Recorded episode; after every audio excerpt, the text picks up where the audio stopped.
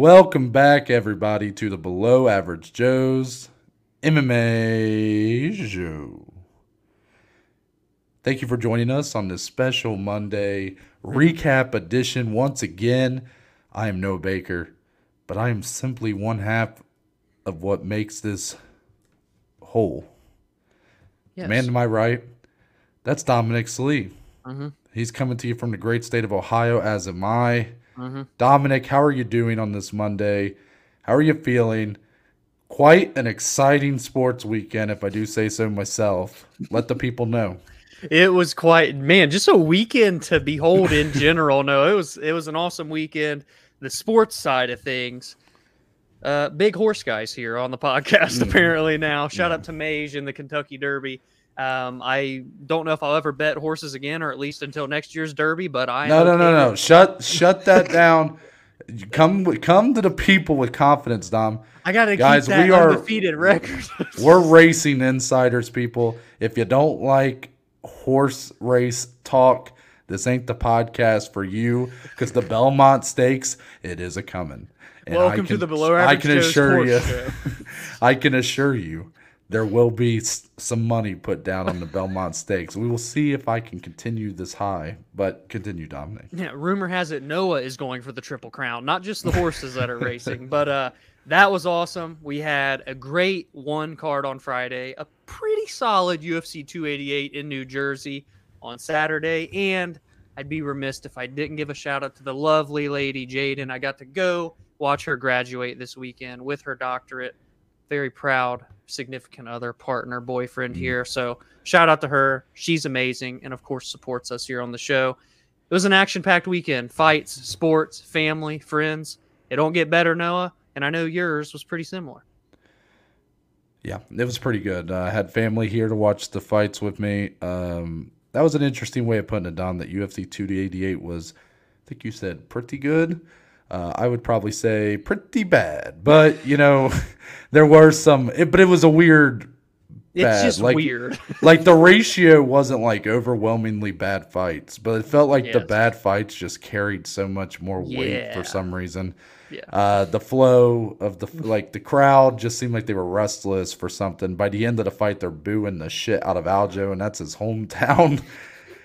you know, it's it, was a weird vibe. And then you compare it, Dominic. I'm gonna guess you did not have a chance. I know you, you out of the two of us, you are still the one more in in uh, tune with your WWE roots. But I'm gonna guess you Mhm. did not check out Backlash at all, right? I did not check it out live. Saw some of the results, saw some of the things, and shout out to Carlito, baby, because Yep. I saw that Yep. he came out. He spits in the face of people that don't want to be cool. If you didn't know, Yeah. so that was pretty sick to see that. And Bad Bunny can pull some cool shit So off the that's what I was about to talk about was how I, I didn't watch any of it, but my sister, fun fact, huge Bad Bunny fan.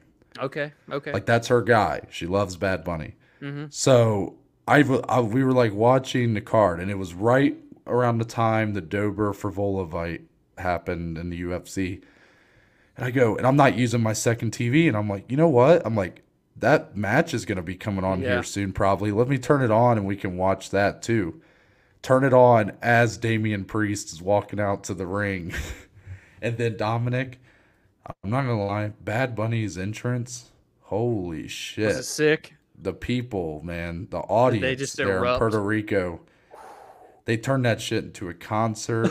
Oh, and then wow. yes, Carlito coming back. You had Savio Vega coming back. That's one that's a 90s dude right there, big throwback. it was fun. It was a lot of fun. Uh, and then I turned it off after that, so I did not see anything before Right, or right. after. But I do watch uh, some people on TikTok that talk about it. So that'll do. Yeah, so it was, but that was pretty sick. But you compare that crowd, Puerto Rico, which was like Yeah. an insane vibe. Yeah, Canelo boxed this weekend in Guadalajara against John Ryder, and even though John Ryder probably only won like two or three rounds of that fight, it was kind of a dog fight. It was like a phone booth. like Mm, know, dirty John Ryder took a ton of punishment. He got dropped like twice, but kept coming back, kept trying to uh, come forward. A lot of respect for him, and that crowd seemed really into that. Of course, Canelo, huge Mexican Mhm. star. Um, and then yeah, one I thought they had a great atmosphere going. It felt like uh, Newark, New Jersey, just didn't quite get the card to to show their full potential as a crowd, you know. Mm-hmm. Mm-hmm. But we're gonna actually start with UFC 288, Dominic. Your main event. Mm. Ooh, that headline. There it is. Feels like there's, I feel like there's a little bit of salt behind that one, but I, I don't intend it to be. Aljamain Sterling does remain your UFC bantamweight champion. He gets the split decision win over the returning former two division champion Henry Cejudo and former gold medalist yeah. in the Olympics. Uh, so Aljamain Sterling gets a split decision win. Dominic, we will start with the fight itself. Um, Cejudo, the the story for me, of course, that I was trying to set up here on Friday was how, as much as I love Henry Cejudo and believe in his excellence and greatness as a all around combat sports athlete, that I thought the stakes were just the the recipe here was not in his favor. Three year mm-hmm. layoff, thirty six years old and he was at a size disadvantage here, you know, and that obviously showed through. I guess Dominic, I want to start with, you know, when watching the fight itself, what did Aljamain Sterling do well that sort of got him this victory ultimately? Um, I felt he was able to use the length well. Like Henry, while Henry did well in this fight, won a couple of rounds, he was you could tell he struggled to reach Aljo. Aljo was able to move pretty well on the feet for a guy, especially that's not known to be a good striker. He held his all on the feet, and then he he took advantage of the size difference, as Noah said. He was clearly bigger, much bigger. Like when they were clinched together or grappling against the fence, it looked like a lightweight and a flyweight. Truthfully, like it was a very noticeable size difference. I didn't think it would be that bad, and uh, he just used those strengths to whether it be stay on the feet. He'd stuffed a lot of Henry Cejudo's takedowns. He was able to get Henry down. He was able to threaten a couple of times, and uh, I, I just think he fought a very smart fight, and that's something that, truthfully, now when you go back and you look at now a nine fight win streak, which did either tie or break the record, as Noah hinted to on Friday. That's what he does. He is an intelligent fighter, and he does like he finds these openings or knows where he's better than someone, and then he does it over and over and over. Whether it's a quick submission over Corey Sandhagen or a five round, you know, close tit for tat war or not war, but um, I just felt it was a it was a high level fight. So he won a high level fight over Henry Cejudo last night, and uh, it was just a very impressive performance. A solid fight. I enjoyed the fight, and I come out of it looking at Aljo as a true, legitimate, you know, high level, one of the best dudes in the UFC. Noah. Um, let me be completely honest with you. That whole recipe that I set up, like the reasons that I I put money on Aljamain Sterling, being that Cejudo was 36 and three year layoff, uh, neither of those things impacted his performance here, in my opinion. I think Mm, Sterling agree. be the best version of Henry Yeah. Cejudo. I thought Henry Cejudo looked great. He did. He looked great. Ultimately, the reason Sterling won this fight is because he was the better fighter here tonight Yep. Um, Yep. or Saturday night. The improvements from like the first Peter Yan fight, I mean, it's crazy. It's, It's- crazy to see a guy improve this much while being the champion. Like you go back Yeah. to his first fight where he technically won the title, all the way to now. hmm Like he is so much far improved, Dominic. So much smarter, so much Mm-hmm. more composed in there Very. and here like he did not overextend you know like you look back when he did against like marlon moraes and he got his head knocked into the second row. Yeah. the first Yan fight where he kind of gassed himself out by going at a too fast of a pace early. Like it seems like those tribulations early on uh, not early on but a few years ago have made him much better.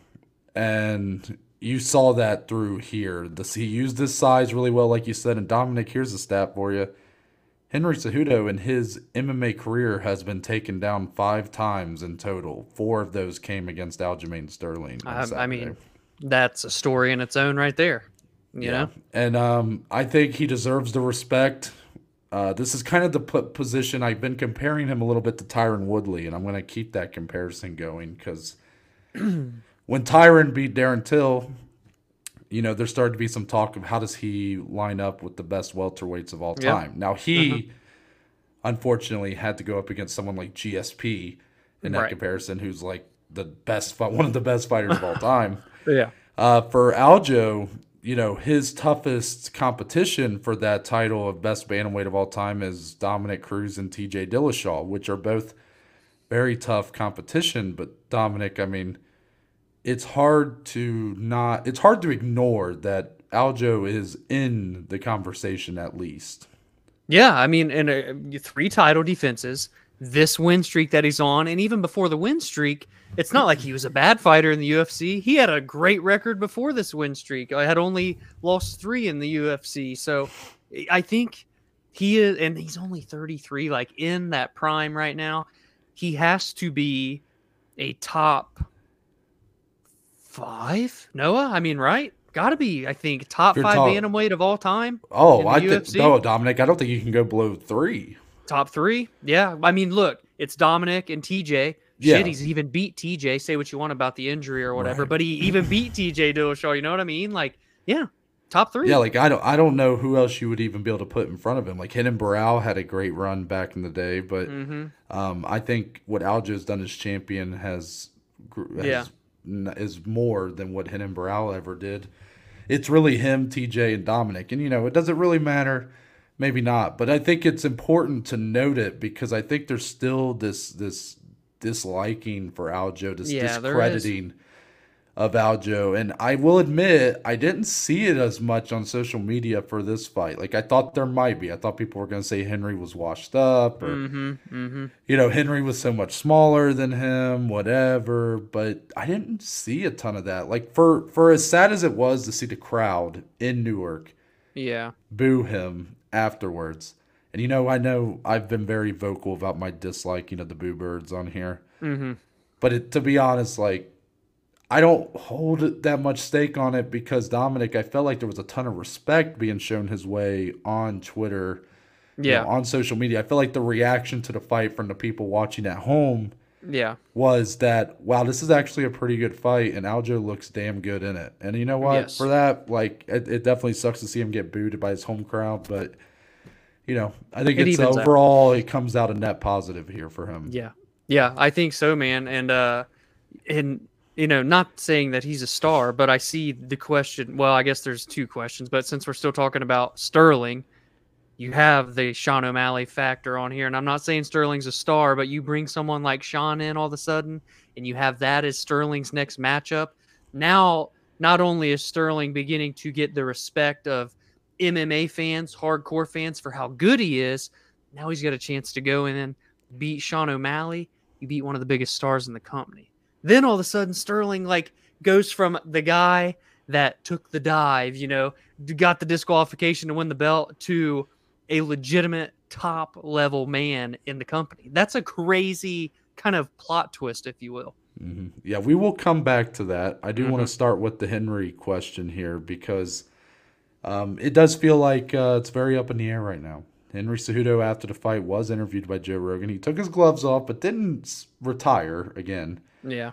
Um, when Joe asked him, you know, what's next for him, you kind of felt like Henry was like, well, what do you think? Like, Yeah. you kind of felt like he was like, can someone tell me what's next for me? Yeah. Like, I don't know. Um, you could sense, and he might even said as such, but uh, this was meant to be a, a jumping off point fight for him. Like he had said, the plan was this Yep. O'Malley, and then ultimately the big plan here was Volkanovski at featherweight, the chance to really put himself into that top five all time status, three division titles, the gold Mhm. medals, uh, quadruple C, you know, Yeah. at that point. Yeah. And losing the first one of that feels like a major setback. So Dominic, you know, I've seen some differing opinions on this, on if Henry will ever return, if that was really it. We his return fight really it's just a one and done. I want to get your thoughts, early thoughts. I'm sure as time goes on, Henry's going to have some statements that are going to, in a couple weeks, we may be, have completely different opinions on the matter. But I will ask you right now, what are the chances? If you want to do a percentage or whatever, Okay. Okay. we see Henry Cejudo fight again. 15. I'll go 15, Ooh, Noah. okay. I get I really just got leaning uh, retirement here again. I, I felt like, in a quickly, cringe aside, very humble in defeat. He's a, just a Yeah. phenomenal sportsman and athlete. And you like felt the disappointment in him. Like he had every, you know, like everything in his being was to come in and get right back on that horse and show everybody how good he is of a fighter. So when he lost, it was like just the air got punched out of him, literally, but no pun intended there. But like you could tell he almost didn't even plan to lose. And I think Yeah. that factors into that. Like, I don't know, Joe. What do you kind of think here? And he he said, like, you know, well, if I can't beat Sterling, I I don't know if I should expect myself to be able to go up and beat Volk. So where does that leave me then? And like, I don't see him going and fighting Corey Sandhagen or Merab or you know Rob Font, you know whoever else in this division. And I just think if you add all those factors in, 36 years old, another baby on the way with his wife, I just there's a lot of things in there that lead to that 15 percentage mark. I, I I don't even expect it to change too much for me.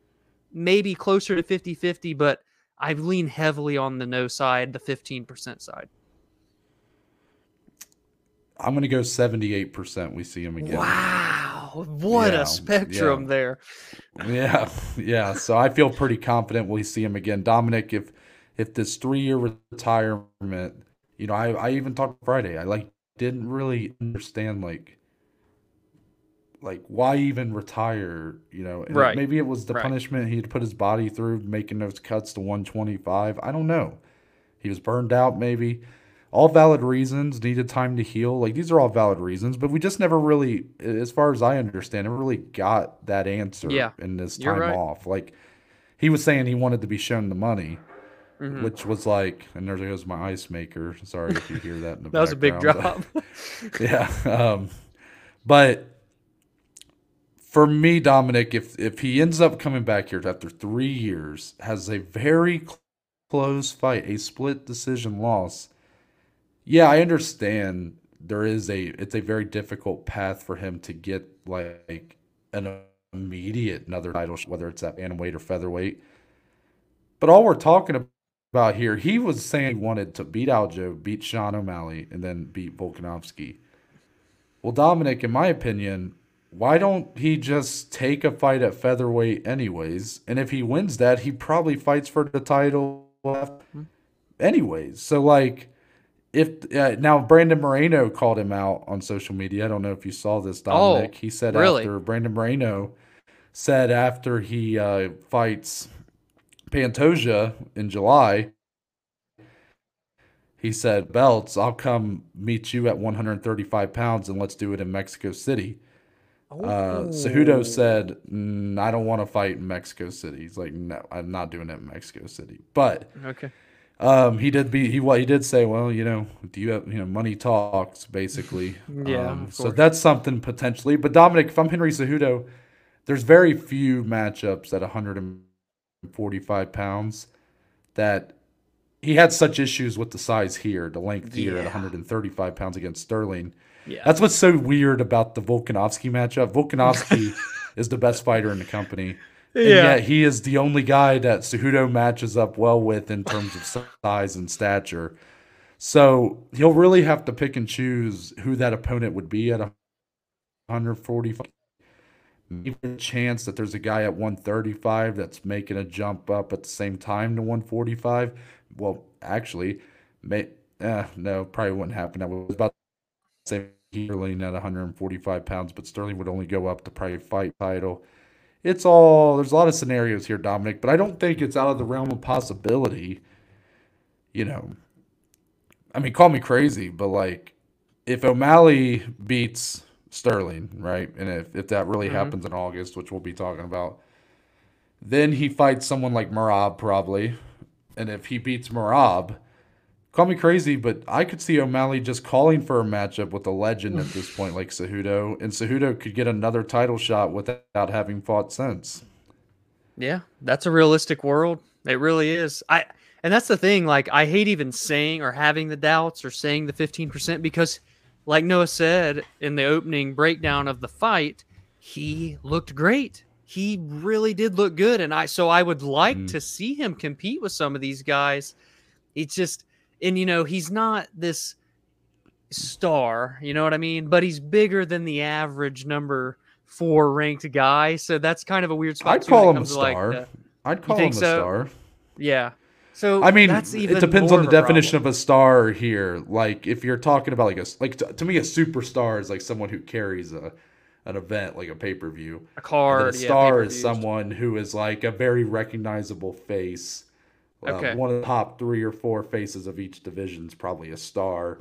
And Cejudo, Yeah. I feel like has that kind of recognition. But you know, if your definition is different, I mean, I that's not the that's not a uh, Webster didn't come up with that definition. So I mean, you're good. But uh, yeah, go ahead. But uh, I mean, yeah, I, I I think, and that's an interesting thing that you bring up. Maybe, maybe so. Like Noah says, well, you never lost the bantamweight belt. Yeah, you lost here, but if you just go win one at 145, the Volk fight is there. You know, like Yeah. in matchup wise, I, you're right. Like it's hard to imagine him going up against anyone else other than Volk, especially after you see the size difference from last night. But I can't say I wouldn't be intrigued if you were to fight like a, I don't know, Arnold Allen or somebody like that. I'm just thinking of names like in the top of the division. Like it is enticing. It's it's such a tough spot he's in. I I and, and he immediately shot down flyweight, so that's out of the picture for sure. So he kind of took away some options potentially there. I don't know, man. It's uh, it's going to come down to like what does he want to do? He's going to have to really sit and think about this a lot, and I think you could see that in his reaction last night. That Moreno fight would be pretty interesting. I just I wonder if there's is there a world where he can win that Yeah, and catapult himself into a 145 pound title shot. I believe he can. Because in You have to you- consider the division that uh-huh. Volkanovski is reigning over, how he's beaten almost Everybody. everybody. If he Yeah. beats Yair Rodriguez, he's Like- talking about trying to get a rematch with Islam, Dom. So I mean, if if Yeah. if if, Yeah. if Henry talks his you know cringy shit like he does, he beats Moreno or something. Even if it's at 135 pounds, he could say, you know, I want, I think I'm ready to be quadruple C. And then Volkanovski might be like, well, this is a fight that's bigger than a lot of my recent title fights at featherweight. It's probably more money. And, you know, I want to shut this guy up. Yeah, I'll take that fight on. So I think there is a very likely world where Henry Cejudo can find himself right back here with just one win. And and Noah, is there a world even where come July, where Volk fights, say he beats Yair, let's say by then we have Islam lined up with somebody for the end of the Mm. year.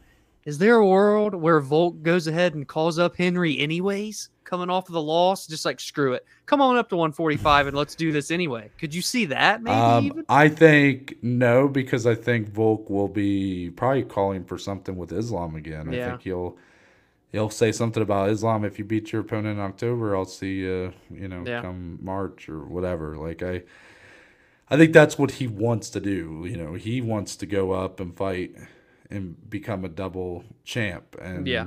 you know, Yeah. Cejudo obviously wants to try to entice Volk to let him become a three division champ. So. Yeah. It's uh, you know, it just depends on how these guys look and you know, what does Islam want to do after uh fighting the winner of Beneil and Yeah. Charles and um that'll you know, the dominoes will fall pretty quickly from there. So uh, but I don't think it's out of the realm of possibility. I think it's actually pretty realistic that Henry Cejudo just needs a win. That's it. I'd like to see it. I would. Uh, one more point here, Dominic, before we move on. Let's talk about that uh, that title fight that's being set up. All of a sudden, you know, Dana White, Dominic. I don't know if you know this, but uh, Dana doesn't make fights the night of the fight, I've heard. except when he does. Yeah.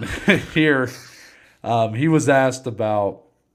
I don't know if you heard this in between rounds, but uh, uh, how do you pronounce uh, Coach Eric? Uh, Al, is it Albazine or uh, something like that? Oh, um, the guy with the glasses in Henry's Yeah. corner. I, I always forget his last So name. I don't know if you heard this in between one of the rounds. It was like at the very end of that one minute or so, as the stools being brought out and whatnot. Um, his coach said, uh, "Come on, Henry," and he, he kept saying the date of uh, UFC. I think it's two ninety two in August. Oh yeah, like August nineteenth or something yeah. like that. he August kept 19th. saying that. Yeah, And um, some people online were like, "Oh, that's the date of the planned date for the pay per view." Um, so kind of making it clear, like, okay, so it looks like you know Cejudo, if he wins here, would be set up Mm-hmm. to fight in August. And then afterwards, they asked Dana about, you know, obviously you had Sean O'Malley brought into the cage for that face off, which, funny enough, Dominic, we haven't even talked about. And I feel like that's been the only talking point anybody's wanted to talk about about this whole card. Uh, truthfully, I thought it was some of the wackiest shit ever. It was so funny. Merab rocking the Michael Jackson That was freaking jacket. so funny. I was like, why why'd Sean get mad at Merab? And then they show Merab.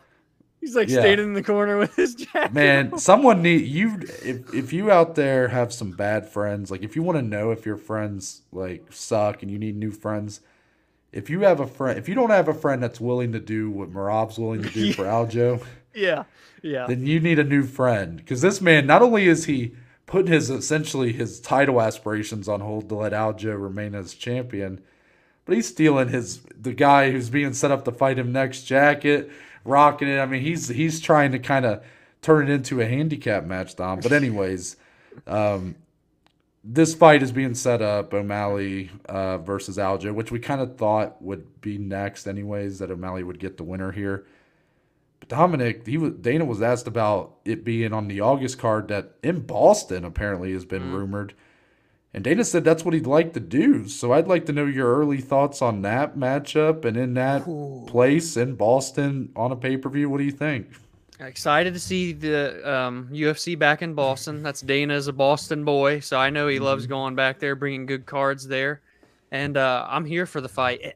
The The face off stuff is is weird. I felt like back in the day, I thought it was cool when fighters would come in and do their face off for who's next, but now it gets a little out of hand every time, and it's just a bit much for me sometimes. But my God, Merab stole the show in that jacket. And then they had a tweet thing on Twitter. It was really funny too, back and forth.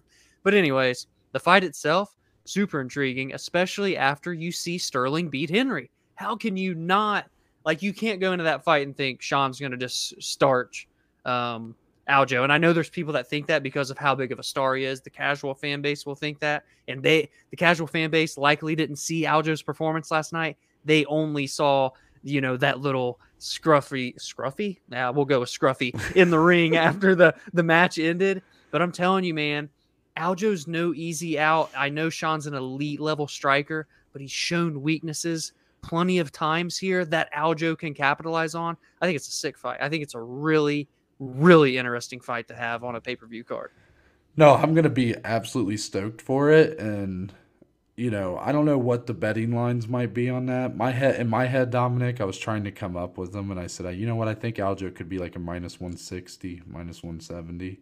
I like that Um, line. Yeah. But what I'll say is, um, I think this is a perfect setup for Aljo here. Like, Sean O'Malley's great, but does it not feel like a matchup that on paper favors Sterling a little bit? Like.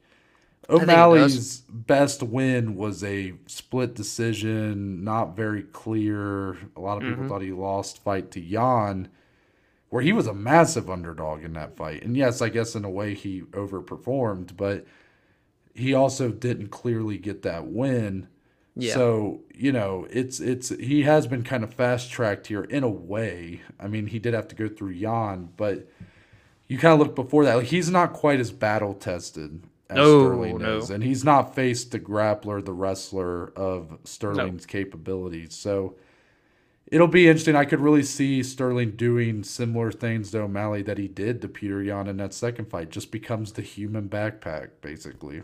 Yeah, I think so. I if if Sean were to win that fight, it will be because he has improved leaps and bounds since the on fight. I'll say that. And you, you know, and I I don't even know if that in my head. I'm not sure if I even know if that's the case or not. I mean, I would like to think so. Mm. But Dominic, one thing in O'Malley's favor is he actually matches up pretty well with Sterling in terms of the length. Because Sterling. He does. oh, yeah.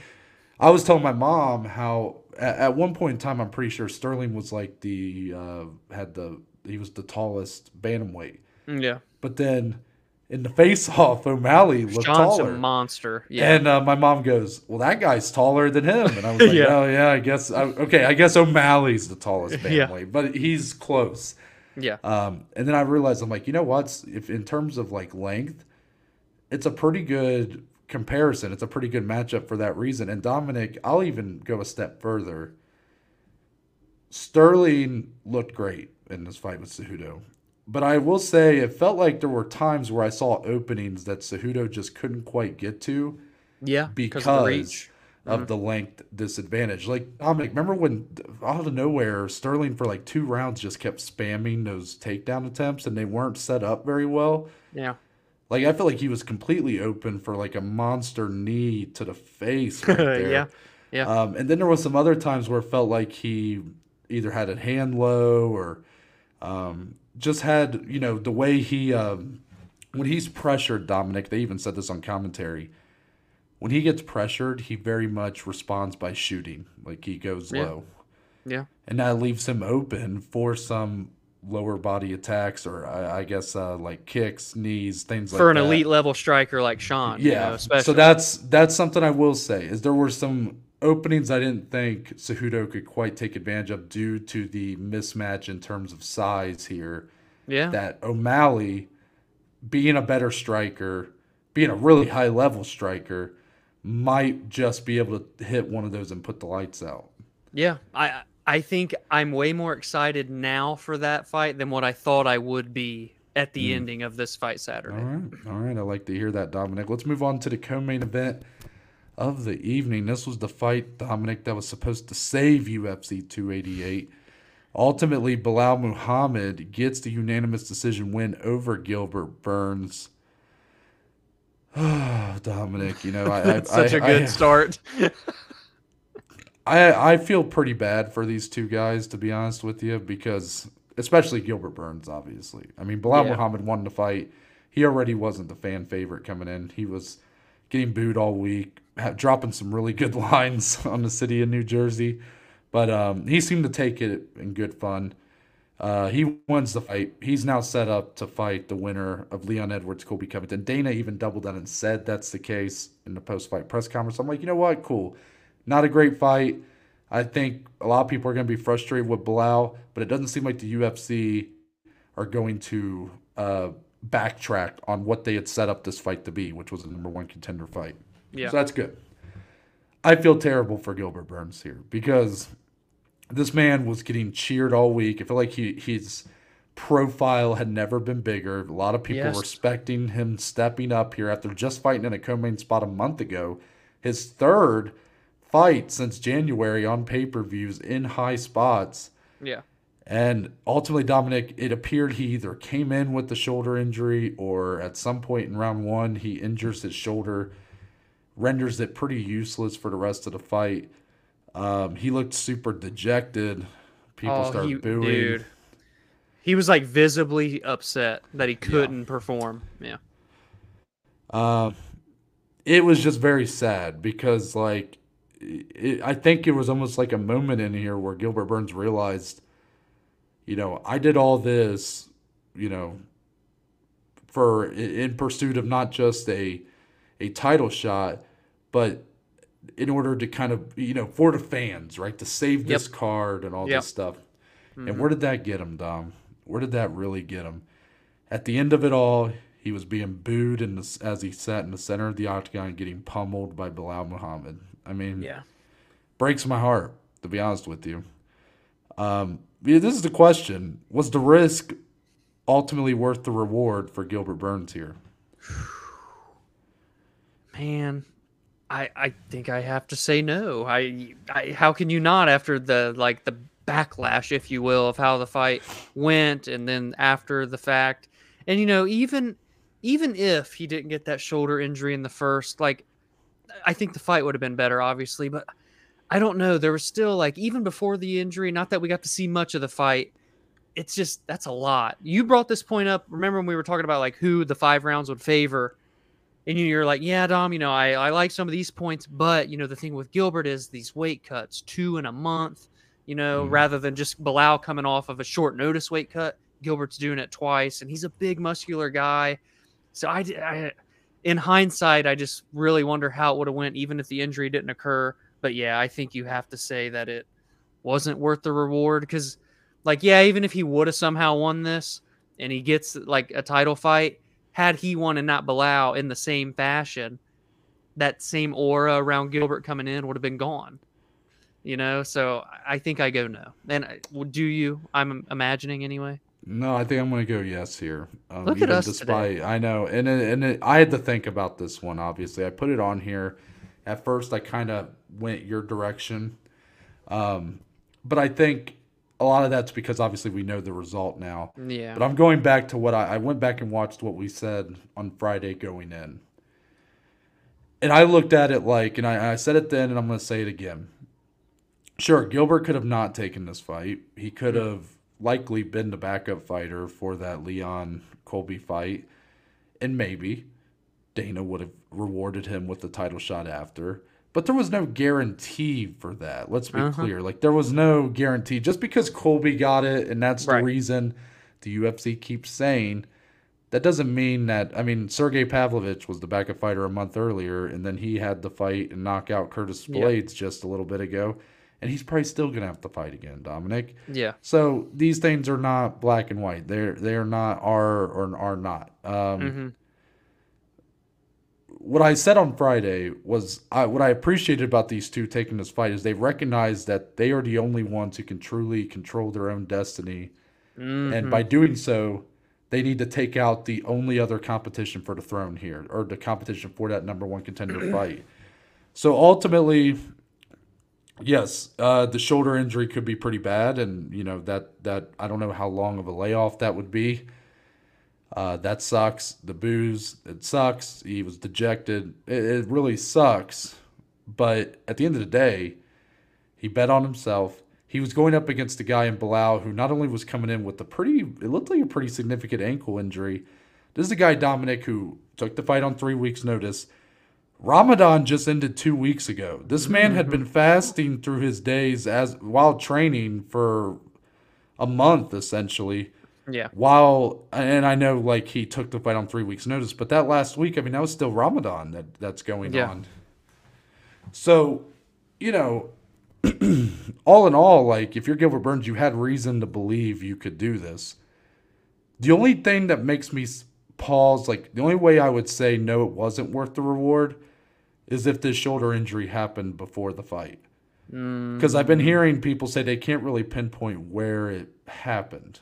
Yeah. Um, it, it kind of seems almost like there's a chance it either happened early, maybe in his takedown attempt in round one. Yep, I remember that. But then it could have also just been something he came in with. If he came in with it, it becomes a little bit more puzzling. But for now, mm. I'll say it was worth it because ultimately he had a chance here. He took a chance on himself yeah.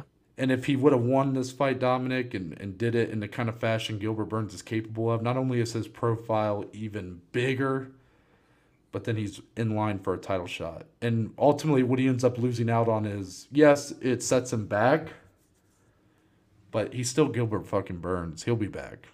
Yeah, and it's not like, you know, he came in and, like, one, it was short notice. So mm. brownie points there. You know, two, you literally just fought a month ago. So not only was it short notice, but you just fought. So there are some things there to help kind of keep him, you know, in that aura that I kind of mentioned in passing when I said no. But uh yeah, I don't know. Like it doesn't set him back. I don't think he should be like um not awarded, obviously, but dewarded, like having fight number twelve or something dumb. He shouldn't you know be punished. I mean? Punished. Yeah, I don't know why I couldn't think of the word punished. I can't think of punished. I'm saying scruffy, but yeah, um, it's interesting. I, I hope it's not a severe injury. Maybe we get him in one more time, a fourth fight for this year, and he can right those wrongs from this one. Let me ask you about Belal Muhammad real quick. Obviously, he wins, big winner here, uh, mm. set up for a title shot. Did you have any frustration watching him here in this performance? You know, I get it. Belal Muhammad has never been the most fan friendly of fighters, but here going up in a in a high profile position where it's a five round co-main, you're really wanting to make a statement, earn your title. I mean, Dominic, you even said this on Friday. You were convinced Belal is going in here yeah. try to like make a statement. And I'm not that saying that well. to like I'm not well I'm not saying that to clown on you. We all yeah, yeah. say things that end up not being true. But I'm saying it as like it wouldn't surprise me if you might feel a little frustrated here because yes, he played it safe and got the win, but he ultimately had a guy who he knew was wanting a way out, really. Mm. I mean, Gilbert looked like he was done. Yeah. And Belal just didn't press forward or push on the gas a, a little bit more like I felt like he probably could have to get a finish and ultimately make himself undeniable. Do you feel that frustration with Belal's performance here? My my immediate answer is yes because as you said, Gilbert was clearly hurt. He was clearly like mentally I felt checked out. When he mm-hmm. knew he was hurt and couldn't win, he just was kind of going through the motions and I felt Belal could have and should have taken advantage of that. But I'm I'm just having slight reservations because I truly think Belal was compromised as well. I think that ankle was mm-hmm. legitimately hurt. We saw the pictures, and you know, some people said, "Oh, it's just the angle and the shadowing." But then when I saw the videos of him limping multiple times at the weigh-ins, even the big ceremonial weigh-ins on stage in front of people, he can't couldn't hold back the limp. It was obvious, and while it didn't look like it held him back in the fight, like I didn't see him moving, you know, slow or anything in the fight. I think he was legitimately compromised. So I'll, I'll pull back a little on the frustration. But yes, all in all, I think he could have at least done. Not saying he should have went out and finished him, but done a, just something a little bit more. You know what I mean? Yeah, I actually do agree with you on this. I'm I was more so setting it up to be like a devil's advocate uh, thing, and ultimately, Dominic, I have to find new ways to present you with my questions that don't make it obvious how I side, Yeah. because you have said before, you're like, one time you're like, well, I only answered it like that because I thought that's what you wanted me to say, and I'm like, you know what? All right, I don't want him to know what I'm thinking. It's I Inception. want I want the the clear full I want Yeah. the full hundred percent truth from Dominic, and uh, yeah, I, t- I tend to agree with you here. I mean, I didn't have that much frustration with it. I started hearing like I watched or listened to some podcasts this morning, kind of recapping the event, and I saw some people kind of saying that they felt a little frustrated with it. Um, I just thought it was an unfortunate series of events here. I think you had two guys who weren't hundred percent, and yeah.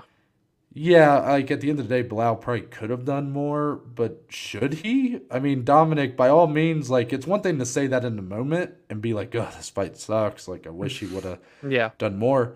But when Dana is like firmly saying, "Yes, he is Yep. next for the title shot," like, okay, sounds like it was pretty worth it to play it like that because even in rounds four and five, I know.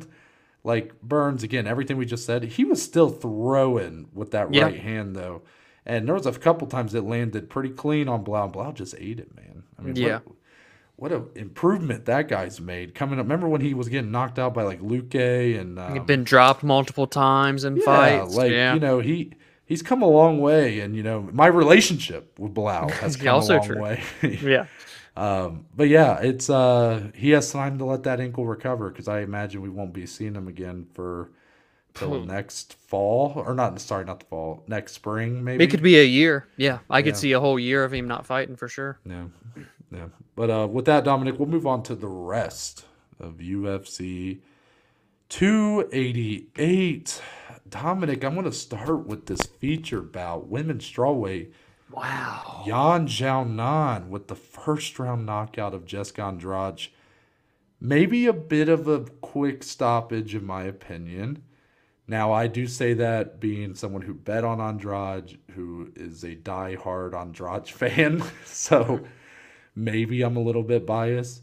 But I felt like it was a little bit of a premature stoppage. But you can't deny that that shot that put Andrade down Ooh. had her on easy street, man. She was she was very likely getting put out of there in Yeah. about 10 more seconds regardless. But biggest win of Xiaonan's career, Dominic. I think it's Oh. the first Yeah. stoppage of her UFC career, It is. if I'm not mistaken. And I kept seeing a lot of people afterwards, Dominic, say, finally, we have a title challenger at women's strawweight.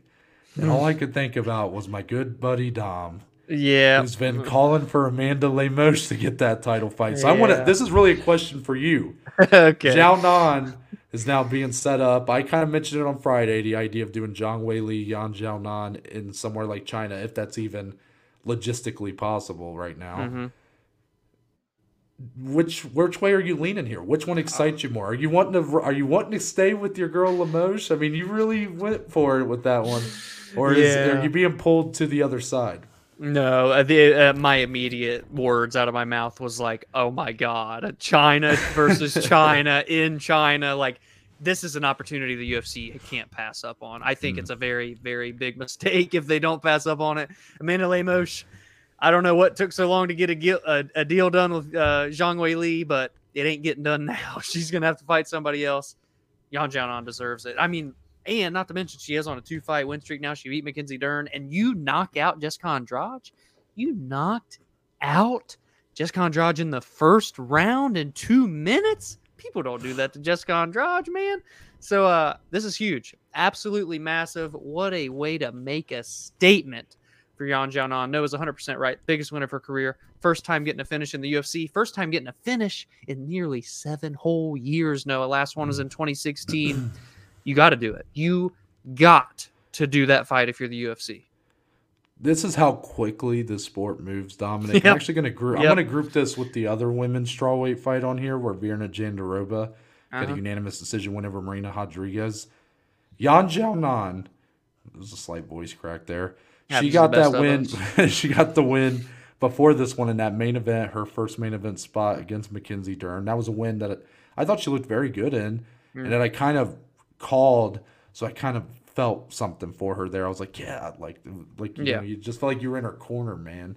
Mhm. But before that, Dominic, she had lost two in a row, including that Carla Esparza pretty bad looking TKO stoppage in round two, the ground and pound. You know, she got beat up by Carla. yeah. While Marina Rodriguez was two fights ago, like the unsung hero of this division, who was Yeah. we were screaming from rooftops to be put in a title Yeah. fight, and now she's lost two in a row. Uh, Amanda, Amanda Lemos finishes her. Virna Jandiroba pretty much dominates her for the majority of the fight. Yeah. So Dominic, isn't it crazy how quick this sport moves? A year ago, these two ladies were in basically opposite spots. Hundred percent. It literally can't be any more accurate than that. And it- two for like Virna. What was our biggest thing on Friday? Because like I, well, you bet on Marina too, but like we knew the risk. We've seen Marina clearly not be able to defend the takedowns, but just all in all, felt that she would be able to stand up and just piece up Virna because Virna's not showing the best fight IQ. And then what does she do? She uses her fight IQ Yeah, that we haven't she looked great. She That was the best safe, Virna's looked. Yes, Yeah. the best she has looked. I mean, it was dominant. It was a dominant um, decision. The 29 28s were funny because I felt like they gave Marina round three because of the up kicks at the end of Yeah. the fight, I guess, for damage is why she won the round. But Yeah. all in all, Virna dominated that fight. And you're like you said, the sport moves so fast. It's been so prevalent even on the past month of this show, all of the matchups that we've had to discuss, and then we change our minds like every week essentially. And here we are now. Amanda Lemos, you know, well, this is actually a big moment for, or maybe even a sad moment for me because I was Marina Rodriguez title fight. Do it, do it, do it. They didn't do it. She's lost two in a row. Amanda Lemos title fight. Do it, do it, do it. Yan Xiaonan knocks out Jessica Andrade in two minutes, and I'm like, well, yep, Amanda Lemos. And don't forget. Dominic, you had said you thought Mackenzie Dern would be a strawweight champion at one point in time. So I know jack shit about it. No, I, that's not- I was gonna say you're a curse for the women's strawweights. Like, oh, if you're a women's strawweight out there, the last thing you want is for Dominic to crown you the the, oh no, wait a next minute. champion. No, this is a problem. Do you know? Do you know why? Why? My girl Tatiana Suarez wants to come back down to 115. Oh, That's a story for another day. That's a story for another day. Pretty sure Dominic thought Rose Namajunas was gonna smash Carla Esparza in that second fight. I think that's also accurate. I don't know. Wow, what a I'm can of worms. I'm just assuming. I could be wrong, but yeah, no. I all in all though, Dominic Xiaonan, Weili, it, it's You a have good to do fight it. to do.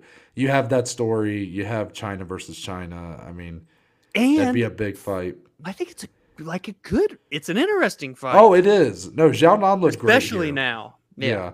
Yeah. I guess I wonder, Dominic, if they aren't able to do it in China, is it still worth it to do this fight over uh Like in versus Asia? Lemos? Like no, just oh, like oh, what if they did it like in Vegas or in Jacksonville or wherever? Like, is it Uh, still worth it? I think you still do it. I think there's still enough storyline and intrigue there to do. Doesn't it Yeah. just feel like the kind of fight? Like, doesn't it feel like we're gonna hear UFC 291 headlined by uh, Weili versus Xiaonan in Salt Lake City, Utah? Doesn't that just Yeah. feel like something that's gonna that happen? that's a very realistic possibility. Man, you know, you look at this. Zhang Weili been out for a while, got to be ready to fight. Yan took no damage. She's ready. They could easily fight in August or September. Like it's it's going to happen relatively quickly from right now, May eighth, when you're hearing this. No. Dominic, do you want to talk about uh, Movsar Evloev's uh, unanimous decision win over Diego Lopes, who took this fight on five days' notice, by the way? You have to lean to the ladder there, Noah. Diego Lopes got that dog in him. Some would say Mm. this guy, he he'll be back. He damn Yeah. sure is going to be getting another fight in the UFC.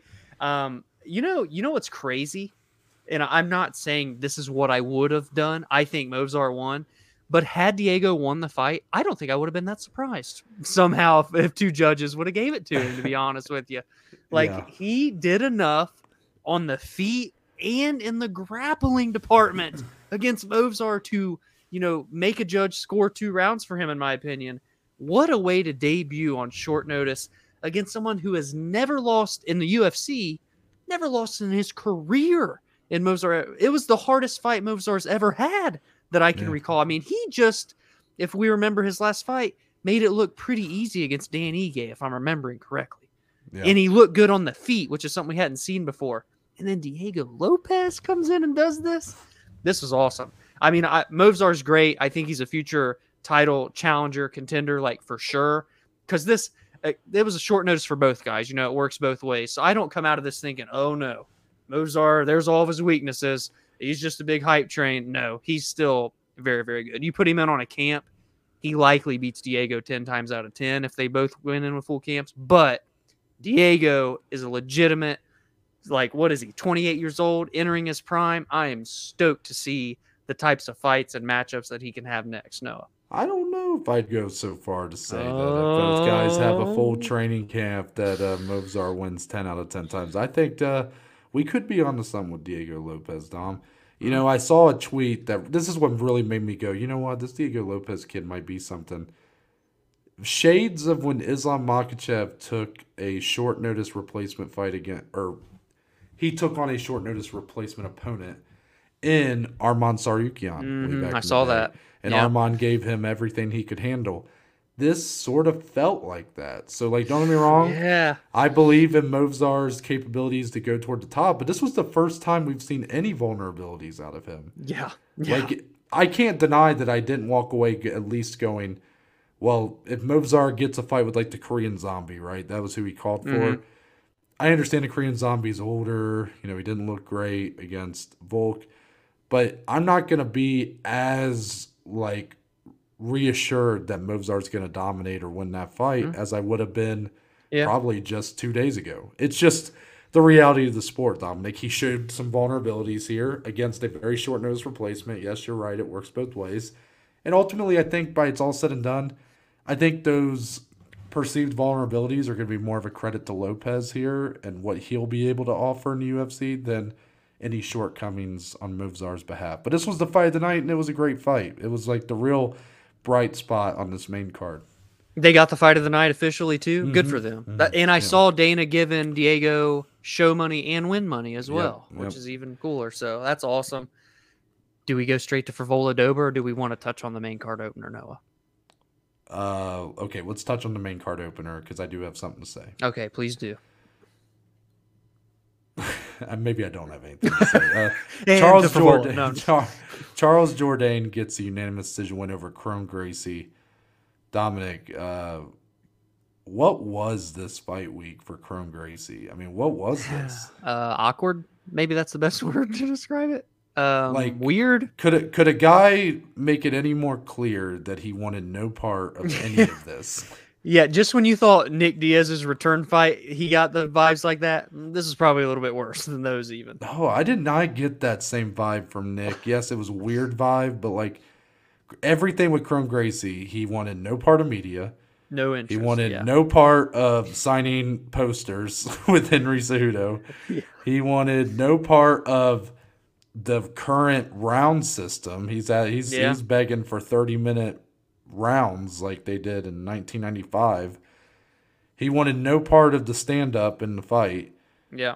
He also wanted no part of actually setting up takedowns, Mm. and then he wanted no part of taking damage, and then the fight was over, and that was it. And he wanted no part of anything afterwards. He wanted no part of fighting, really. I mean, Dominic, this was. Um, I think I, I don't think uh, we'll see Kron Gracie again. If I'm being honest, he was 34 years old. You answered my question. Um, yeah, I don't think we see him again. You know, at one time he was looked at as an absolute prodigy, a stud.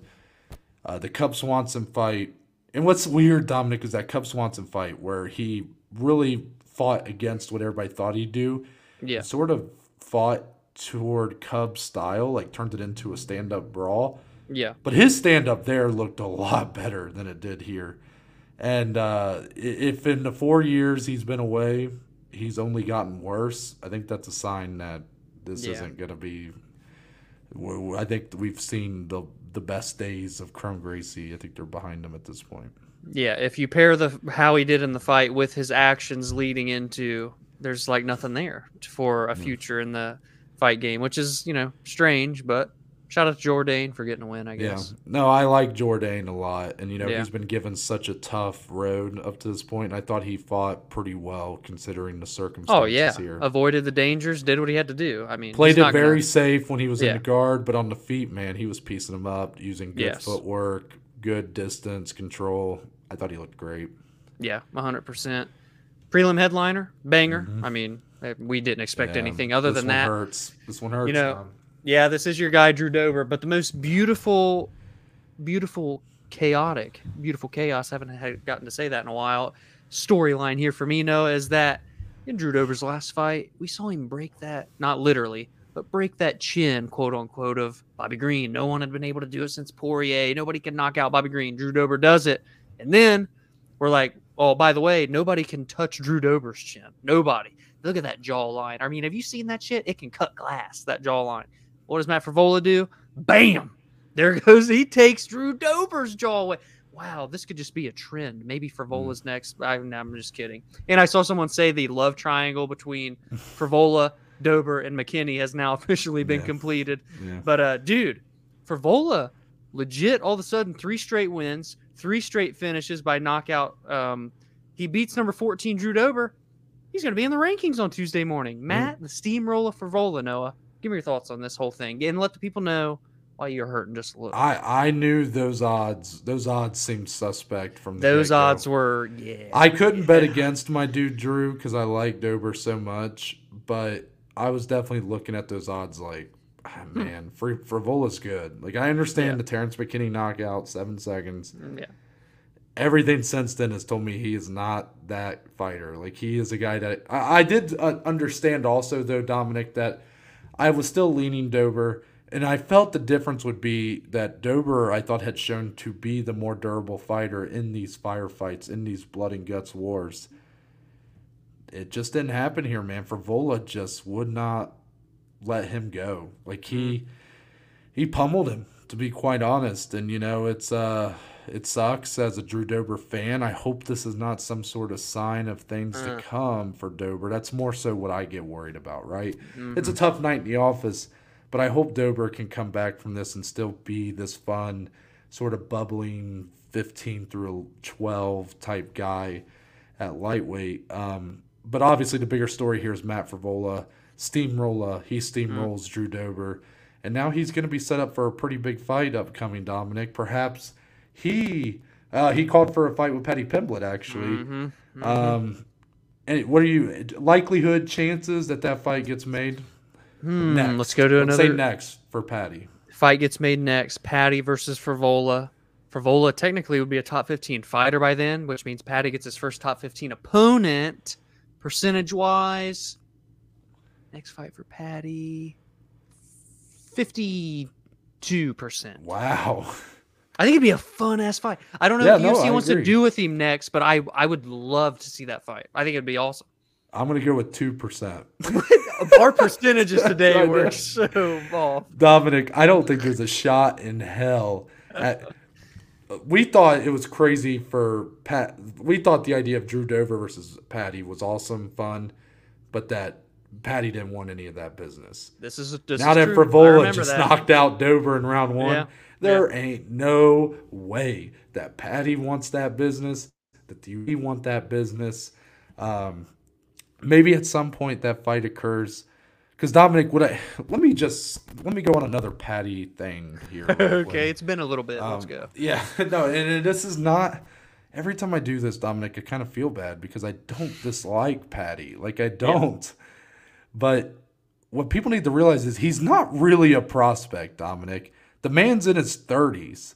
Like Mm-hmm. it is now or never for Paddy Pimblett, and a fight with Frevola is the fight he should take next because it's a guy who is in the top 15 but is someone that you could have a perceive you could see a world where he can win that like it's not a like Yeah. to me like a Jalen Turner is like a very tough hill to climb if you're Paddy Pimblett but like Mhm. Frevola as good as he is I like Paddy you have the submissions advantage there like might be able to get that fight down and submit him you know there's some worlds he can win that does have you know take a good shot all that but I don't think I think the the UFC are building Paddy like a prospect Dominic but Paddy has been doing this at a high level for a long time I mean He he's has. Cage He- Warriors yeah. for a long time Yeah. and I know Cage Warriors is viewed by a lot of people, including us most of the time, as being kind of a regional promotion.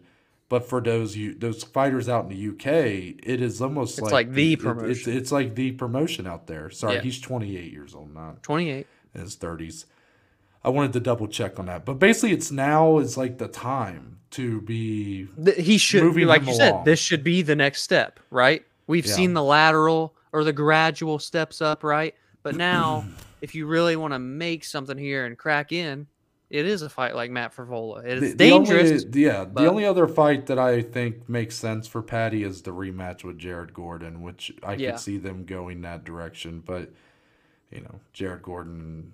well now Green with the thing with him and yeah. bobby yeah like what But which fight, which rematch would people want to see more? You want to see Paddy versus Well, Gordon yeah, more yeah. than Gordon versus Bobby. So I don't know.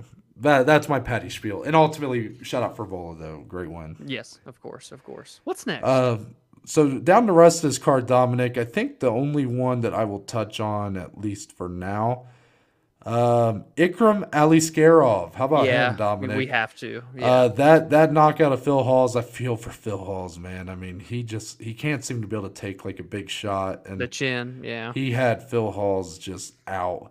Phil Yeah. Hawes was down for a while, but for Ikram Dominic, how about this? He called out Bo Nickal. What do you think about that? I saw some. I don't remember who it was, but someone said Bo Nickal don't want that smoke with Ikram. God, I wish I remembered who I saw. Well, Dominic, are you aware that Ikram only lost in his MMA career is against Hamzat Chimaev? yeah, I'm seeing that now over in Brave in 2019. The Mm-hmm. dude's been starching people ever since. This guy is nasty, Noah. This dude is legit. I mean, I like I- this guy. I know Phil Hawes doesn't have the best chin, but it's not like he caught him with some big haymaker. It was just like a clean. He moved, bang, real fast, smooth, and put him out. If you're pulling power in a punch like that, I can't imagine some of the other stuff that this guy can do. 30 years old, prime right now, 14 and one record. You won on the contender. I could see a guy like this getting pushed up, you know, at 185 pounds, a division that isn't very deep, relatively quickly. Like I, I could see him literally winning two more fights and he's in the top 15 or fighting top 15 if he performs properly. I think we got a, a legitimate guy here for middleweight, which is what the division needs. Mhm. Those outside guys looking into uh, the rankings. Well said. Anybody else you want to touch on before we move on? We of course do blazing bets. We can touch on some of these. Yeah, here. touch on the rest there if we got them. Yeah. All right, let's move on to one fight night 10 Dominic, the debut for one championship in the United States of America. Ultimately, the main event, Demetrious Johnson in the trilogy with Adriano Moraes gets the win. He takes the series 2 to 1 with the unanimous decision win. As I said in the main event, Dominic, we'll start with the fight itself. You know, uh, this was a big deal for one, right? Big fight, uh, big debut in America. Amazon Prime deal still going strong. How did their first main event in America ultimately go, in your opinion? Did it live up to expectations, or was it a bit of a downer?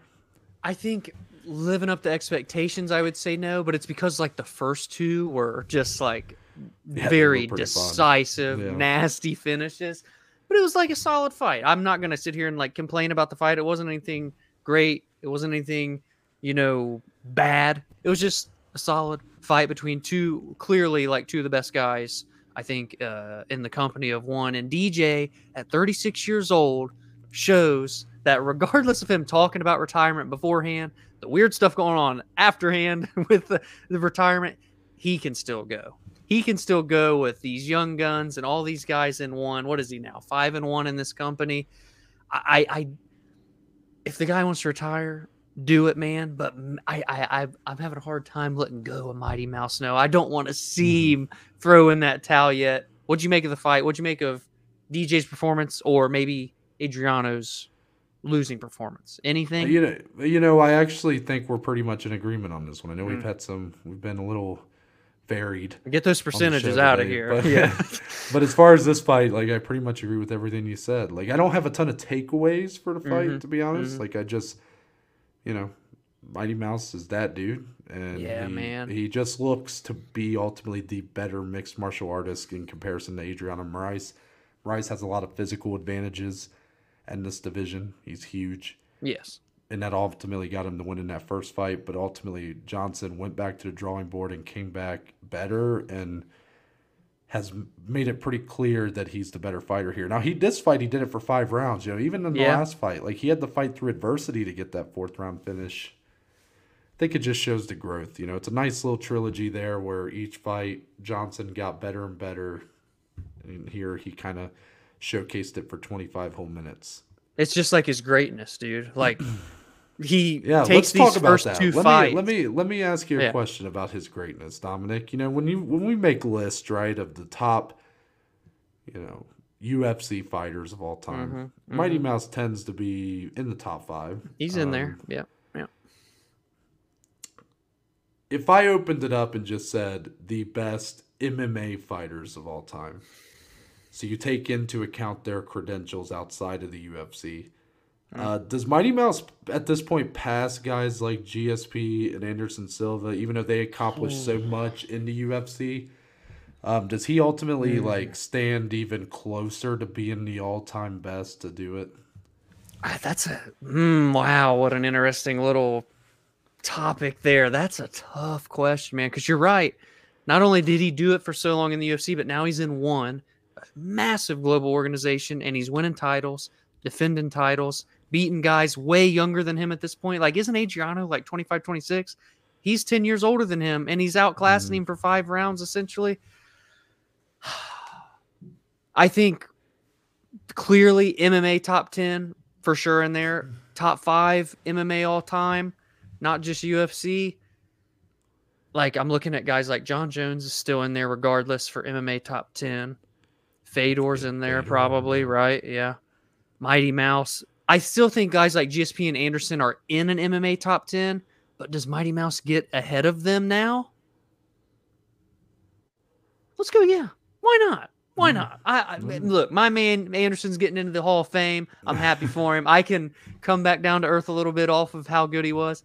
Mighty Mouse, man, the dude, it, he- he's like just been able to evolve with the times. That's what's special about watching guys like him and Jon Jones. When they're 35, 36 fighting these dudes that are younger than them, it doesn't even matter because they've just been there, done that, and they can can critique things. Like again, this was a trilogy. He takes things from the previous two fights and and looks better in this one. Yeah, he didn't get a finish, but look how good he looked. Like it's things like that that make guys like him so special in this game. Yeah, I'm glad you answered that, Dominic, because I really wouldn't know how to answer it. Like, it's just a, it's, it's very. That was a tough. I'm hard sure- one. Yeah, I'm especially making you do it like off the top without doing any research on the topic. Yeah, it's very tough. So, I I just asked because I was kind of like, man, he if he can win a couple more and one, like, Especially that. Yeah. then you're potentially looking at like the, best goat. to ever do it in terms of MMA. Yeah. You know, Jon Mm. Jones, like you said, Fedor. Those are like the guys at the top. GSP, Anderson. Um, you could probably start adding in God, Dan Henderson was fucking awesome in Pride, and then had a really good UFC career. You know, you just have a lot of these guys that Well, you have guys like DC there too because Yeah, of Strikeforce yeah. and stuff. You know. Yeah. Uh, Dominick Cruz's uh, resume course. gets even better because of his run, and uh, and Uriah Faber all of a sudden is like, Aldo. even. yeah, Aldo. Oh God, his he's Dude. probably at the very top. Yeah, it's Ronda. You know, Yeah. before yeah, you know, it's uh, Cris Cyborg. Oh my God. Okay, we'd stop. Now we'll, we're we'll come back to this topic at some point. Yeah. But um, yeah, eh, let's talk about kind of where Demetrious goes from here because there was a lot of hinting at this being a retirement fight, a send off, the swan song of an all time great career in Mighty Mouse. He was asked immediately after the fight. Um, forget my man that was doing those uh, in cage interviews, but I like that guy's voice. He's uh, he- Dude, he hey, the commentary was great, and Yeah. Rich Franklin on the mic too. I just had to give him a Yeah. shout out yeah, too. shout out but Rich. yes, Uh, I'm sure you remember me, Rich, from uh, Yeah, of course, you the bar. outside of uh, what was that place called? Oh, PH Bistro. Uh, shout out you to that place. But, um, anyways, they asked him straight up, like, you know, it's the elephant in the room. Address it. Retirement. And uh, just like Mighty Mouse, and you know, I'm, I kind of feel like they shouldn't even have asked him, Dominic, because he had made it clear all week there was a way that he was going to announce his retirement and that was going to be something I think that Eddie Alvarez had taught had told him or something, uh, something about taking his wife to coffee, and then telling her, you know, you were the only one there for me before this all started, and now you're the only one here now when I tell you I'm done, and it's Oh, like a real beautiful kind of you know way to end a career. Oh, Uh, so he had kind of said that like that's something he wanted to do. So I don't know why they they must not have done their research and yeah, that that was- man. Damn. So Mighty Mouse played to the crowd. He goes, "Do you all think I, you all want to see me fight again?" The whole crowd goes nuts. yeah. Uh, then he kind of says, "You know, it's a private decision. I'll talk to my wife, talk to my team about it." So then they, I think you one took that as, "Oh, he's not retiring. bring in Kairat. Bring Yeah, him in." yeah. So then they bring in the number two ranked Kairat Akhmetov, uh, who also was on this card, won one of the earlier fights of the night. Looked pretty good against Reece McLaren, unanimous decision win. 30 and 2, by the way. And they had like a little face off. It was kind of awkward. I mean, Kairat, it was a very respectful thing.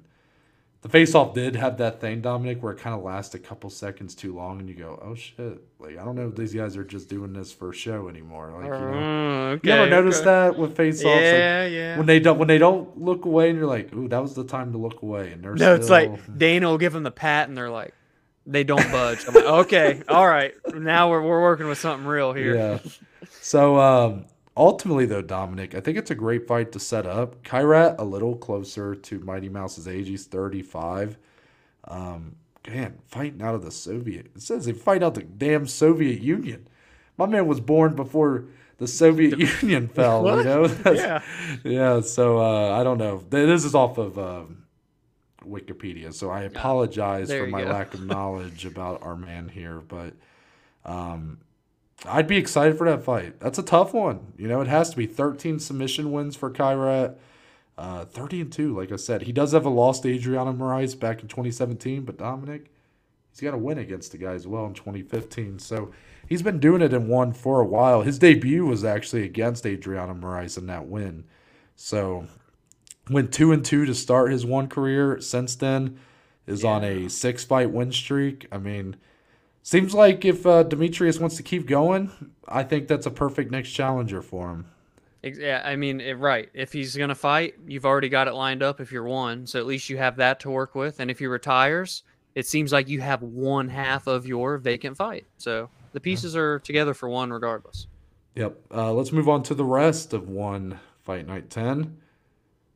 Dominic, you uh, and me, well, like we we have been starting to slowly and slowly kind of become more comfortable, more interested in watching these one cards, especially with the deal with Amazon Prime. Oh, it makes it so it- much better. Yeah, like we thought it was great when they went to TNT and all that. this Yeah, is better. yeah. this is Yeah, it better. is. So, um, now that uh, we got their American debut, just overall, do you want to kind of give your full thoughts on just the rest of this card? Like, how did it live up? You know, a lot of different styles on here. You're not just getting MMA. You got flyweight Muay Thai. You got submission grappling.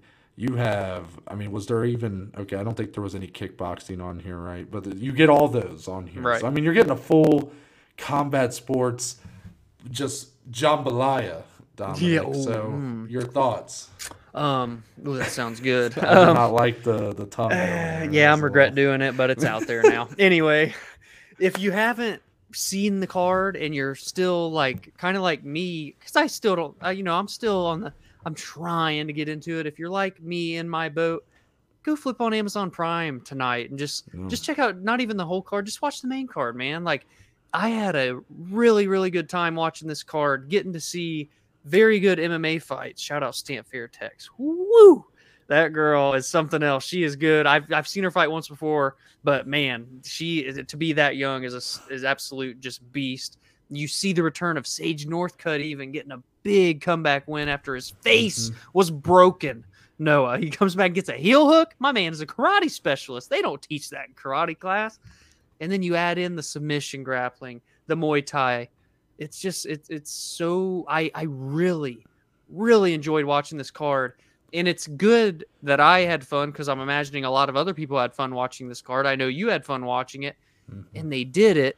They had this great event, great production, by the way, too. I must add, in the United States, and it seemed to get a good crowd there, a very full arena, which means let's do it again. Let's, Let's keep run it back. bringing it. Let's run it back, and maybe Noah and I will go to Colorado this time, and maybe there Damn will right. be a bare knuckle fight Damn the right. week before, and maybe the week in between we're in someone's basement. Anyways, I am here for more of these domestic one events, and uh, I, I just highly recommend watching this card. I, it was a really, it was a good moment for me. I needed this for me, Noah. Yeah, it felt good having a couple people who are not as into MMA as me, but or you, but very into it. Text me and go, man, I've been watching one tonight. This card's awesome. Like I really Mhm. like this. I had people talking about how they like the scoring criteria better, uh, Mm. the rule set better. You know, you get the knee down opponents Mhm. and all that. Um, yeah, I just think I like that it's unique. It's it's it's its own thing. Yes. yes. I love that it's not trying to be the UFC.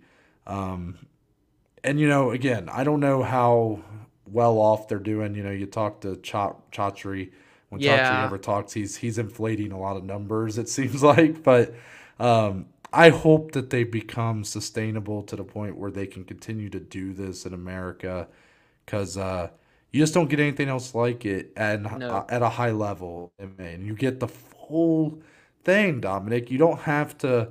You know, I would never seek out a Muay Thai card. Would Right. I if if the chan if the stars aligned? Would I go see one? Yeah, of course. I love combat sports, That'd but be like, would I ever go out of my way to watch one? No. Right. But it's offered on here at a high level. Yeah. Rodtang is him. He's him. that dude. Two hundred and seventy-one wins, right? Or is it two hundred seventy now? But it don't even matter. That's insane. and he's like 25 years old. What is that all about? Yeah, can we get a topology check on that man's resume? I've Someone run this man list. is this man is someone cooking his books right now? I don't know Oh. what's going on there. No, but he's he's so good, and you know I don't even know if I want to go like one fight then one fight. Just you you touched on a few. I mean, Ang Song, by the way, getting dropped by Fan Rong, but then yeah. immediately The- the getting uh, the guillotine? guillotine. Mhm. Uh, it was nice to see Ang Song get a big win. Um, yeah, I mean the submission grappling fight, Tye Ruotolo and Reinier de Ridder didn't it didn't really uh, Yeah. that one was uh, kind of meh. But like again, it wasn't bad enough to where I was like bored. Like I was kind of watching it while getting ready for my folks to come. Because uh, by the way, I did not watch the full card live. I watched like the top three fights live, which or I guess it was four because I forgot about the other submission grappling fight, Dominic, Yeah, with uh, yeah. Mikey Mushemi or Mush. I don't know how to say his last name, but he's very good submission grappler, Yeah, the the champ. champion, of course. So I got to see like the top four fights down to Stamp Fairtex getting that KO over Alyse Anderson. But as far as everything else, I had to watch it like the next morning. Um, which that's another great thing about Prime, Dominic. I got to test Yeah. this out. Full Better card right there available Exactly. just yes. right away. So um, And you can even go and watch like all their other cards they've had on. Uh, oh, they had the other ones on. yeah, like they had the whole list there. So I was like, oh man, might have to watch a few of these. We're that building I a missed. library. Oh, I might have to watch a few of these that I didn't watch live because they Yeah. didn't have really any of the big MMA fights on it. So I didn't watch it for the show. But Dominic, this might just become something just kind of like my boxing where I'm just like, Yeah. it's just on full rotation. Mm. But uh Sage Northcutt, like you said, uh Robert, Roberto Soldic, Dominic. I said I had been building him up just from what I had heard, you know, Pete Carroll, shout out to him. But uh, you know, I kind of Yeah. I was sort of siding with him on this one, just like he said he's like the best fighter outside the UFC. He looked great, and then Zebaztian Kadestam just Massive he, he landed a beautiful shot, and then just Roberto was pretty much done. It was just Mm. uh, unfortunate for him, but yeah, Stamp Fairtex is one of the most exciting fighters in all of women's MMA. If you don't Yeah. know who she is, you need to find out. Uh, former champion there just what a night for one. This is, a, I think, Dominic, I walk away feeling, I don't know if this is quite as big of a home run as the bare knuckle. I was gonna say uh, let's card. revisit because I remember Yeah, you so asking that. I don't think it quite had that, like, um, I don't think it's going to quite have that stain. Uh, Mm-hmm. Mm-hmm. you know, that Conor thing really. Of course, The whole, yeah. That's going to be something that people are talking about at the end of the year Yeah. if you're talking about the big moments of 2023. This card is great. It's a win. I hope they come back. I don't think it quite leaves the same impact. But, Yeah.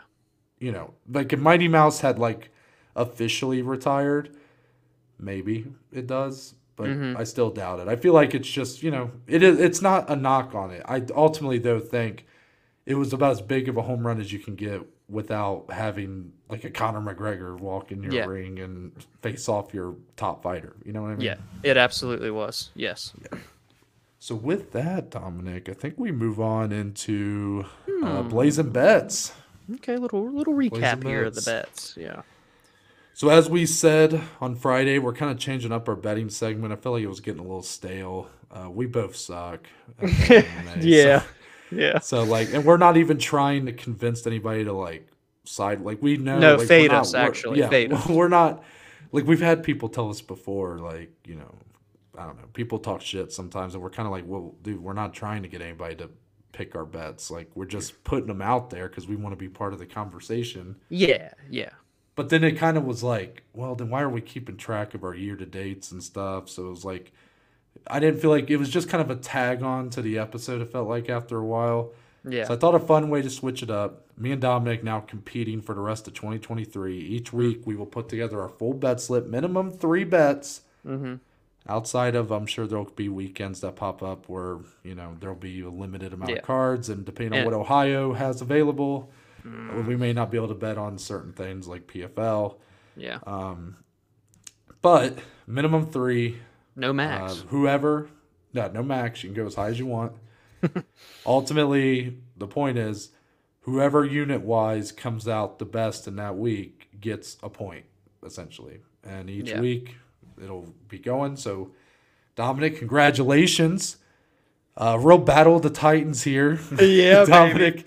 Dominic Yes. comes out on top by the skin of his teeth. He uh, edges me out. He finishes with a minus 1.89 unit weekend.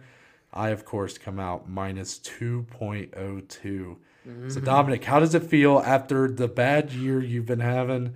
I know, again, it's not like you went positive, but ultimately, Dominic, for the series, how much better does it feel to just, Oh. like, you still win?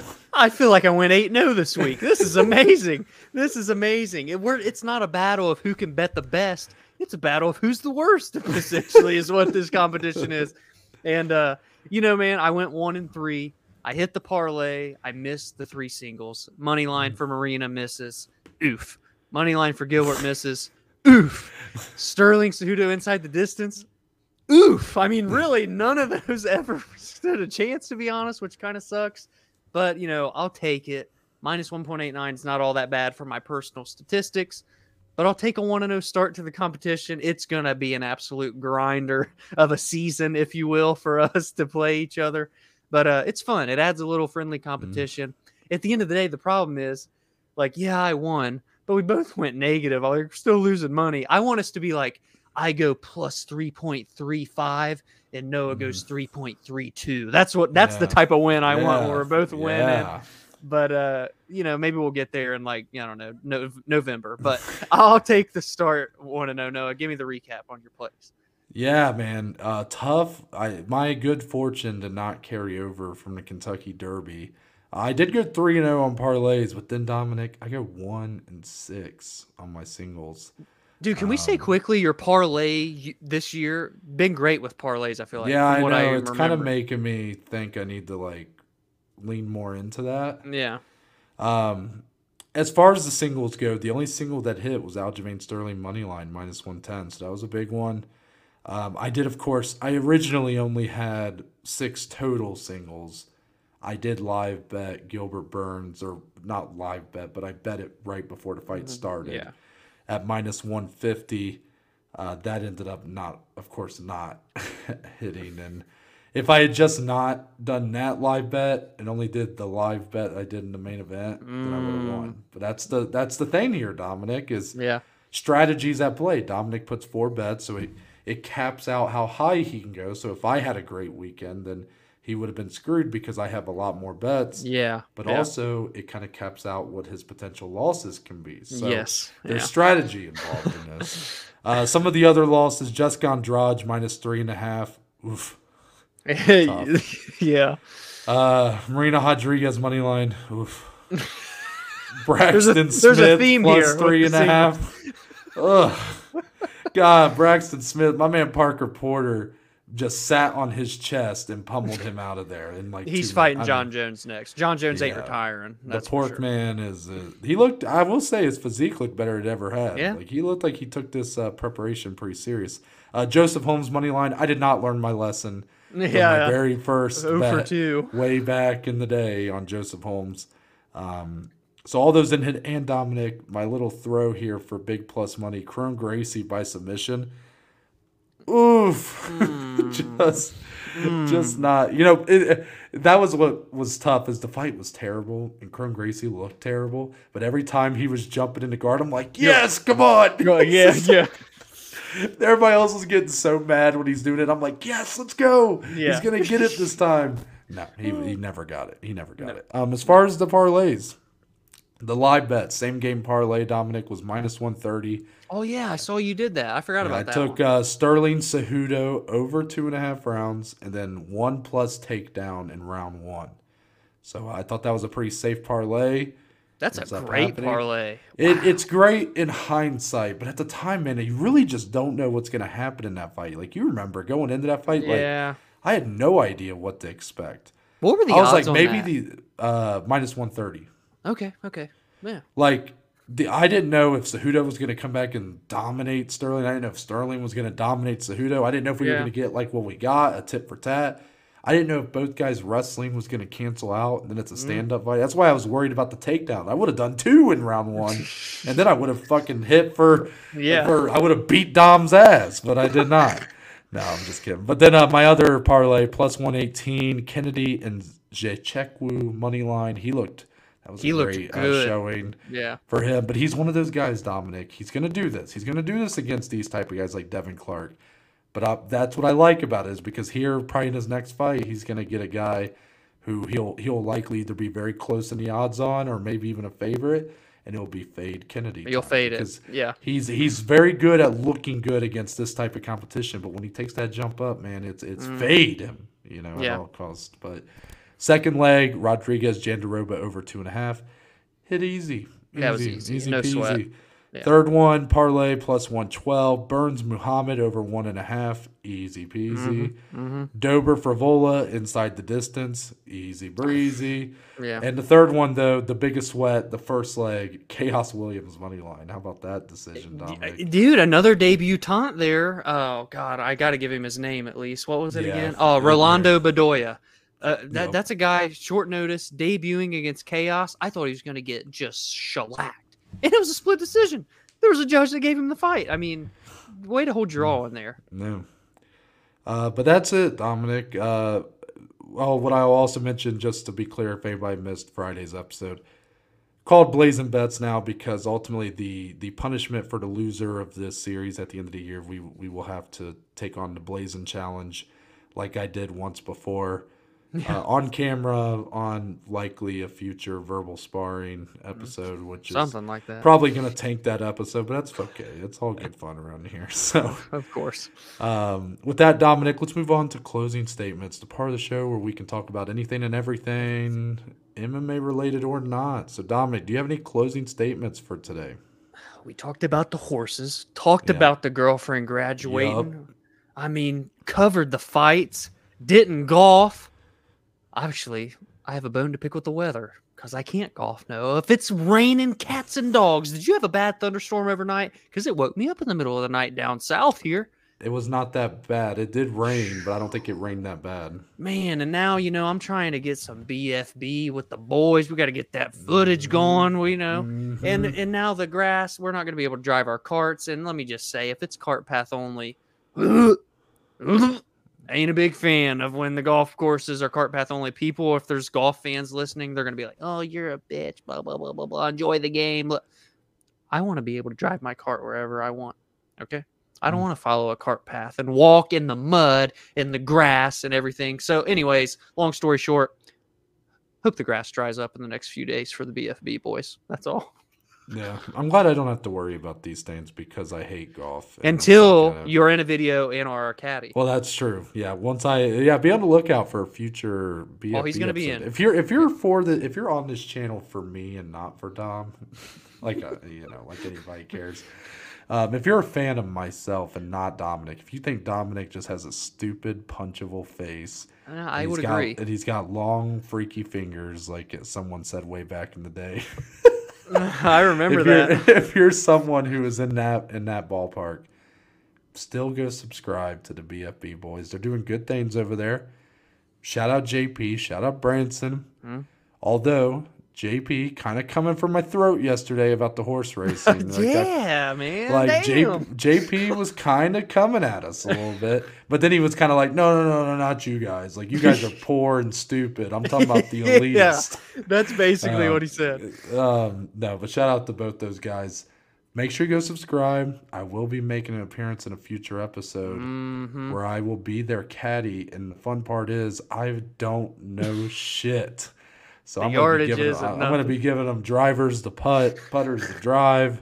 It's gonna be ridiculous. But um, yeah, Dominic, I guess I'm trying to think if I have anything today. You know, the God, man, that that race was such a thrill uh, Oh, on man. Saturday.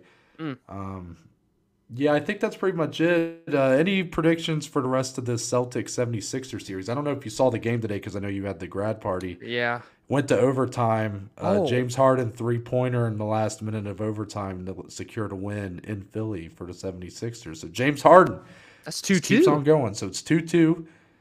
Do you feel like the Celtics are still able to pull it out when it's all said and done? I think Boston comes out of the East still. I think they beat Yeah. Philly, and I think they win the conference finals and go to the uh, regular NBA finals still. I do. Dude, I do. I don't know. I kind of, I'm kind Dude, but if James, so James had another good game today, like game one. I don't Not know what he, had did. I didn't 45, watch the whole game. I kind of turned Yeah. it on in like the third quarter, so I don't know if uh, I don't know Dude, how man. he did. If he can be on with Joel, it's a different story. But that's I'll I'll be if. different. I'll be different. I'll go to Philly, and then I Mm. think uh, the Heat are coming out in their matchup with the Knicks, and then I, do think, agree uh, there. Yes, I actually yeah. think the Heat make it to the finals, Dominic.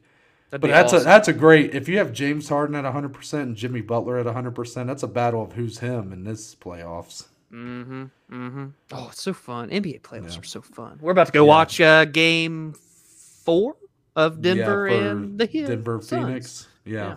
And I think there's some hockey on too, so I'll be watching that probably. Ooh, he knows puck. Playoff hockey is the shit too, by the way. Like I when- need to watch more. When you when you get to overtime, Dominic, there's I, I think it's better than any other playoffs. The ass is clenched, right? Gotta be. Well, I don't bet on it anymore because I'm so bad when I go outside of horse racing or Yeah. MMA. Yeah. no, but uh yeah, I don't know. It's fun to watch though. And I don't really I mean I'm a, I guess I'm a Blue Jackets fan, but like you know, I'm It's the dude. The atmospheres of hockey are just a different. Well, you remember level. the college really opened Yeah, my eyes to it man. because Bowling Green, our school that we graduate from, they're kind of a hockey school. So, Mhm. um, yeah, they they have great hockey atmospheres there. But uh, my name's Noah Baker. That's Dominic Slee. We are but just two to below average Joes, and we'll see you guys on Friday.